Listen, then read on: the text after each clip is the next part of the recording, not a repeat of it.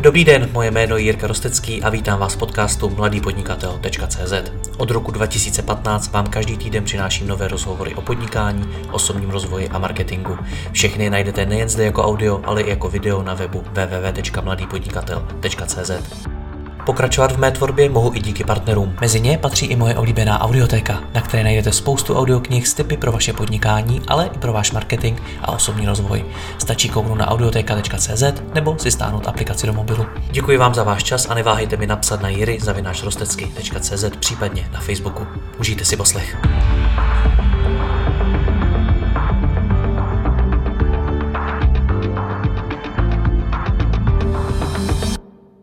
Dobrý den, OMG Nest je akcelerátor, za kterým stojí společnost Omnicom Media Group. Jeho cílem je pomáhat inovativním projektům proniknout do světa velkých firm a získat mezi nimi klienty, ke kterým by se sami dostávali mnohem déle. Jak to celé funguje, co velké firmy skutečně chtějí a jak se k ním dostat, si budu povídat s šéfem akcelerátoru Pavlem Rédrem. Pavle, dobrý den. Dobrý den, já vás zdravím, Mirko. Dobrý Vy, den. Většinou, když někdo pomáhá startupům, tak je to především s tím, aby získali investici. Proč vy pomáháte získat klienty a ne investice? Uh, to, je, to je dobrá otázka. Já jsem vlastně si prošel i tím kolem jako startupama, že jsem budoval od roku 2012 eh, startupy v zahraničí, nebo byl jsem u těch ekonomiky a zjistil jsem, že je, mm, než jenom získat peníze, je zajímavější eh, dostat reálné eh, zákazníky, protože většinou ty investoři poté chtějí, aby do nějakého roku, dvou let už ten projekt nějakým způsobem zákazníky získal a tohle je pro ně ještě zajímavější. Takže jsme si řekli, že tohle na mediálním trhu českém chybí, takže je to první mediální akcelerátor v České republice, nejbližší je v Berlíně. Takže mediální akcelerátor znamená to propojování s klienty. Ano, tím, že my jsme mediální skupina, máme poměrně veliké klienty, nebo je to jedna z největších na světě, tak uh, jsou to velké korporace a uh, mě jakoby z pozice inovací uh, nám přišlo zajímavé, že pomocí spolupráce se startupy uh, se dokážeme dostat uh, nebo propojit a ukázat klientům to nejlepší nebo nejnovější, co teď na trhu vzniká právě v těch startupech a dodat tomu v rámci toho našeho akcelerátoru kredit. To znamená, že uh, může to být sebelepší myšlenka už uh, s týmem lidí, um, ale normálně by to trvalo třeba tři roky, než by se před ředitele nějaké velké automobilky ten startup se svými kredity dostal a takhle tak a za ty tři roky můžou vzniknout další řešení, které jsou ještě zajímavější a my chceme se dostat k těm nejzajímavějším na trhu teď a nabídnout to našim klientům. Když se vrátíme k té investici, tak myslíte si, že startupy přeceňují její význam a její důležitost pro svůj růst? Určitě nepřeceňují, naopak samozřejmě já můžu mít sebe lepší nápad, ale pokud to nedokážu realizovat za pomocí většinou nějakých skvělých programátorů, kteří stojí peníze, tak nejsem schopen natchnout někoho, aby seděl v kanceláři, pokud jsou to nějací seniori, pět měsíců bez jakýchkoliv ať už procent nebo nebo financí. Takže peníze jsou určitě potřeba. Eh, zákazníci a klienti nebo už reálné aplikace toho mého problému nebo toho mého startupu, eh, že si můžu dát na web logo třeba Škodovky, tak je to pro mě jako pro startup mnohdy zajímavější, než když mi někdo vlastně půjčí peníze. No. A v čem je to zajímavější? Co se stane, když si dám na web logo Škodovky? Uh, myslím si, že potom je reálná šance, že získám další firmy nebo další spolupracovníky, kteří jsou ochotní za můj produkt platit uh, rychleji, než jenom, že je to jakoby super nápad.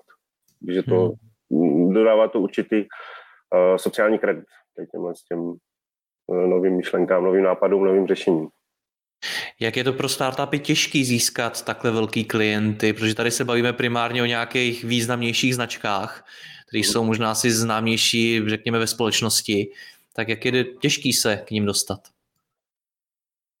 Uh, většinou tady ty velké korporace mají nějaký svůj proces uh, výběrových řízení, uh, různých nabídek ostatních firm a být jako zalistovaný jako preferovaný dodavatel, když se bavíme konkrétně o této automobilce české, tak je to na dlouhé loktě, s tím, že my jako velký dodavatel médií tam nějaký kredit máme u Eh, u těchto velkých firm a právě, že se jim snažíme nabídnout ty nejlepší nebo nejinovativnější nápady. Je, je samozřejmě na nich, jestli, jestli to využijí nebo ne, jestli nějaké to řešení by se jim hodilo. To ještě musím zmínit, že my vlastně do toho akcelerátoru uh, nepřijímáme jenom vlastně jenom ve fázi třeba sít, že, že existuje pouze nápad a dal jsem dokupy pár známých, který mi s tím pomůžou, ale už eh, to jsou většinou řešení, které prošly startup yardem nebo, nebo nějakým akcelerátorem a už mají, už mají i tým lidí, už ten produkt je vlastně nabízi, nabízitelný. Rozumím. Mhm. Takže co musí takováhle firma udělat pro to, aby zaujala takhle velkou jinou firmu, jako je třeba Škodovka? Uh, může se přihlásit do našeho akcelerátoru. Plus eh, ještě mm, některé korporace u nás eh, mají svoje vlastní akcelerátory. Zrovna Škodovka má inovační lab, kde se snaží tady tyhle ty eh, nápady nebo i jako zajímavé řešení inkubovat sami o sobě. To samé některé banky české mm, si vyvíjí vlastní fintechové řešení a my se zaměřujeme primárně na technologie, marketing, cokoliv, co je vlastně inovativnějšího pro naše klienty, že to nemusí být čistě automotiv záležitost nebo B2B, ale může to být širší. Ještě musím zdůraznit, že my vlastně se zaměřujeme primárně na marketingová řešení, to znamená něco, co zvedá prodeje, nebo teď uh, aktuální kolo uh, žádosti byly um, e-commerce projekty, nebo vlastně díky té covidové situaci se hodně mm, e-commerce nastartovalo, takže i tady v tomhle tom segmentu. Já nechci mluvit jenom o vás, Mě, já chci mluvit primárně o těch startupech. Eh, pokud mám dneska startup a chci se dostat k takhle velkým klientům, tak eh, co mám teda udělat? Mám si na LinkedInu najít eh, kontakt na CEO Škodovky a napsat mu, nebo jakým způsobem se vůbec firma může dostat k takhle velkým klientům? Tak většinou tam už nejsou úplně jako jenom kecálisti, když to tak, řek, když to tak řeknu.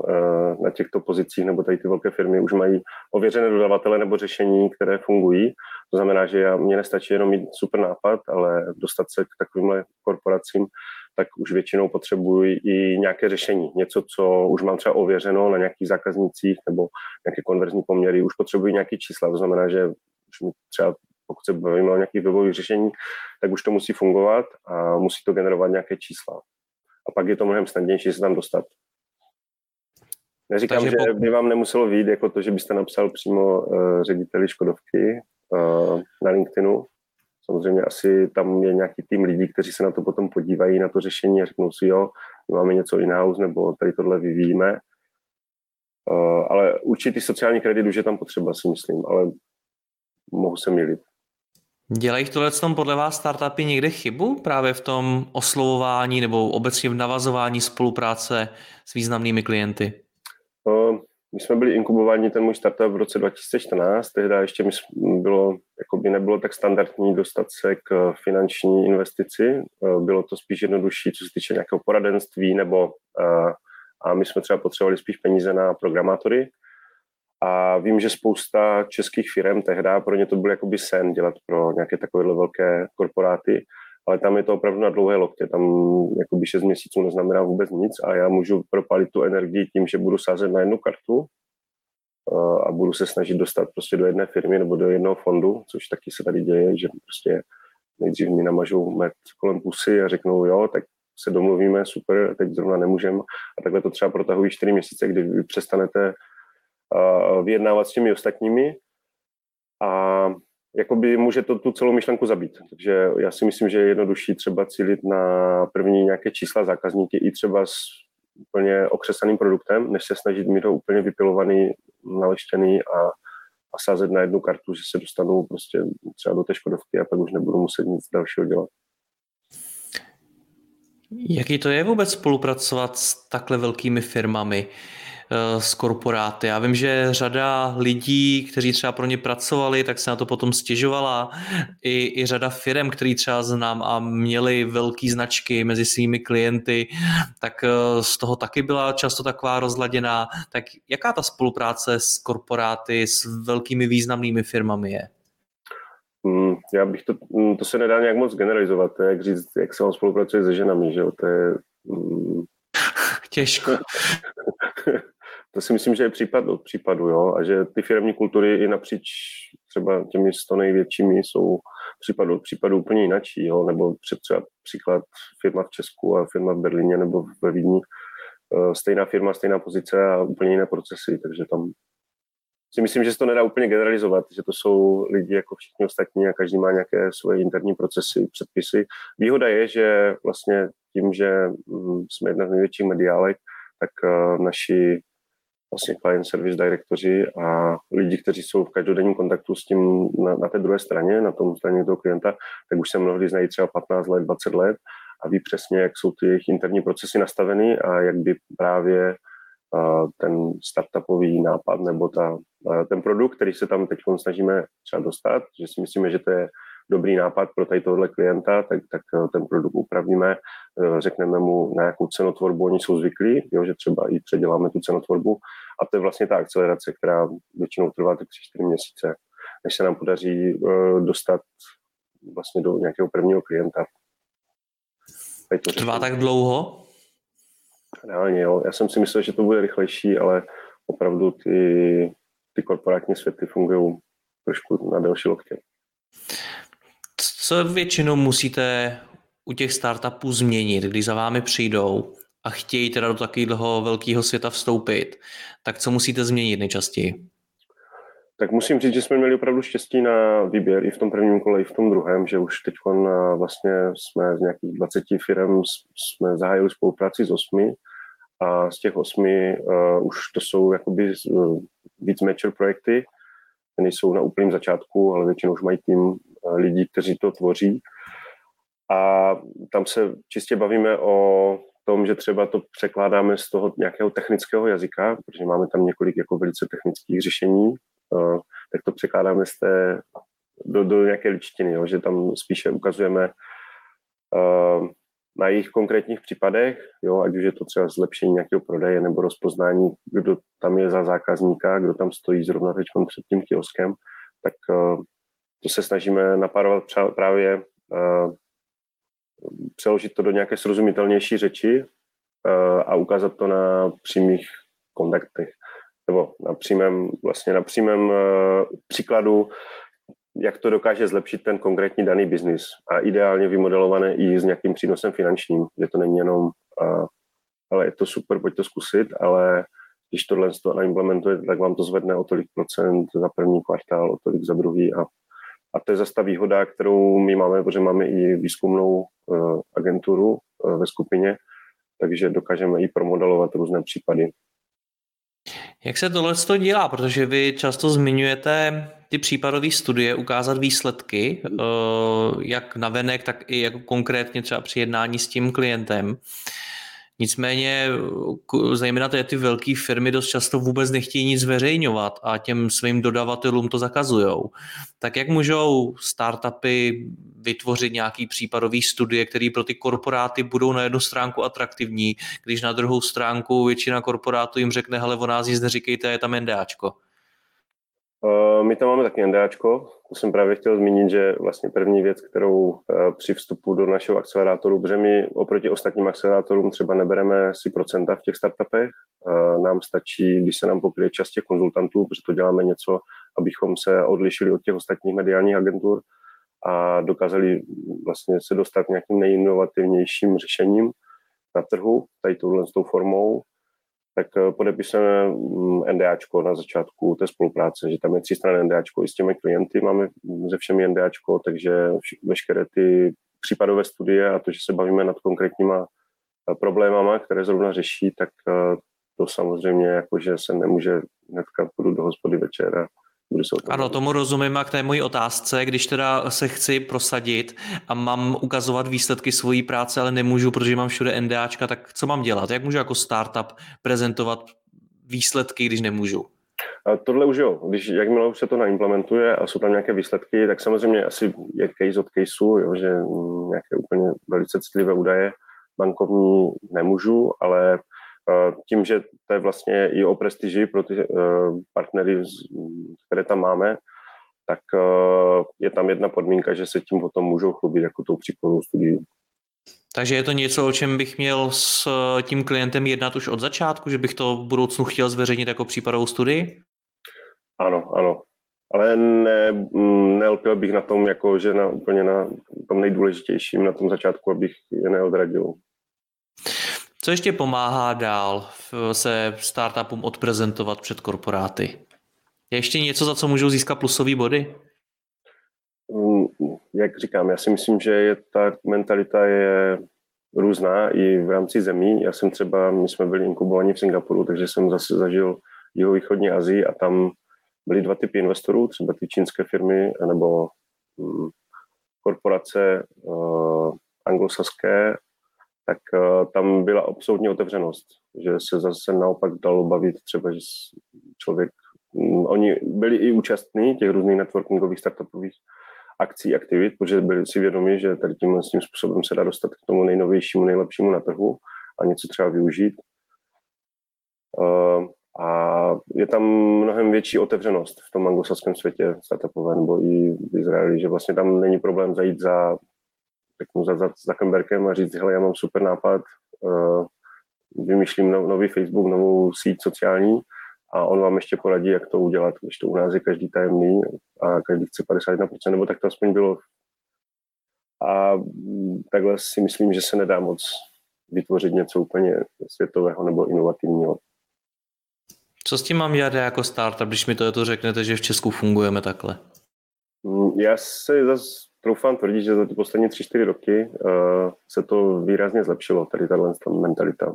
I taková ta tajemnost a bát se vůbec cokoliv říct. Já když za někým přijdu a řeknu, hele, budu ti vyřešit problém, ale nic ti neřeknu vlastně, protože se bojím, abys mi to neokopíroval, tak uh, co si o takovém člověku potom ten člověk bude myslet. Že? Já to takhle, pokud to takhle budu tajit, třeba 6-7 měsíců, tak největší pravděpodobností někdo mě přeběhne, protože já věřím, že na světě v jeden čas můžou třeba tři lidi vytvořit stejnou myšlenku s různým pozadím a potom jde stejně o tu realizaci. To si myslím, že je mnohem důležitější než jenom nápad. A je to reálný riziko, že mi to někdo okopíruje, když mu to řeknu? Mm, já musím být rychlejší, takže musím dělat všechno pro to, abych to zrealizoval. A nejenom být hrdý na to, že mám super nápad, který třeba vím, že bude fungovat, ale je mnohem lepší, výhodnější, ať už třeba jít tou lean cestou a udělat si úplně základní webovou stránku, která mě nic nestojí na WordPressu nebo na nějakém open sourceu a ověřit si, že tam někteří lidi zanechají e-mail a už jenom vědět, že hele, 10% lidí má o tohle zájem, než jenom mít super vymodelované studie. Uh, a ti lidi stejně řeknou, hm, tak máš nějaké jako ověření toho, že to opravdu tak je, že to ti lidi budou chtít, když už se bavíme o nějakých B2C řešeních nebo nějaké nové e-commerceové řešení, které jsou u nás teď tak populární. Jak se teď srovnával nás s tím zahraničím, tak jak byste srovnal ty startupy? Máme tady dobrý startupy v porovnání s jinými zeměmi? Já myslím, že jo, že uh, každá vlastně výhoda a jiná výhoda má něco do sebe. Tady tyhle, ty, jak jsme si řekli, že tady u nás jsou, že se lidi bojí, že to okopírují, že jsou velice jako konzervativnější mnohdy než uh, jiné startupové národy. Uh, tak zase na druhou stranu my dokážeme tou precizností to dotáhnout do ať už v tom průmyslu právě v nějakých řešeních softwarových nebo jako naší security lidi jsou jedni nejlepší na světě. A, a je to vidět na těch příkladech. Že jo? Takže já si, já si zase myslím, že všechno špatné je pro něco dobré a zrovna tady tohle to třeba zaručuje i vyšší lojalitu, pokud já se třeba domluvím s někým na spolupráci, uh, nějakým superovým programátorem, aby se mnou už do toho šel, do toho rizika, domluvíme se, tak uh, je tam větší šance, že on nepřeskočí někomu jinému a, a že opravdu jako by rok budeme vyvíjet nějaké řešení. Proč vůbec děláte takovýhle akcelerátor? Co vás k tomu přivedlo? Uh, já jsem jakoby patriot lokální, takže mě, mm, mě se tady hrozně líbí v České republice, proto jsme se vrátili i se ženou a tady vychováváme děti a chtěl jsem nějak té komunitě pomoci a tohle mi přišla jako výborná příležitost, jak jak právě, aby vznikly nějaké ještě lepší projekty u nás. A jako firma, jaký zatím máte cíl, jakou zatím máte strategii, proč to vůbec dělat? Vlastně můj hlavní uh, náplň práce uh, ve firmě je právě přinašet inovace, inovovat to. Že i velké korporace si to uvědomili, že je potřeba uh, držet, držet krok s dobou a právě jsme se zhodli, že tady tímhle s tím, že už nějaké, někdo už je tak zapálený na to, že jde svůj kůží na trh s tím startupem, uh, tak mnohdy jsou to už řešení, které vylepšují něco, co už existovalo. Jak se zmiňoval, že to jsou většinou lidi, kteří odešli někde z korporátu, udělali si něco, co může být lepšího ještě.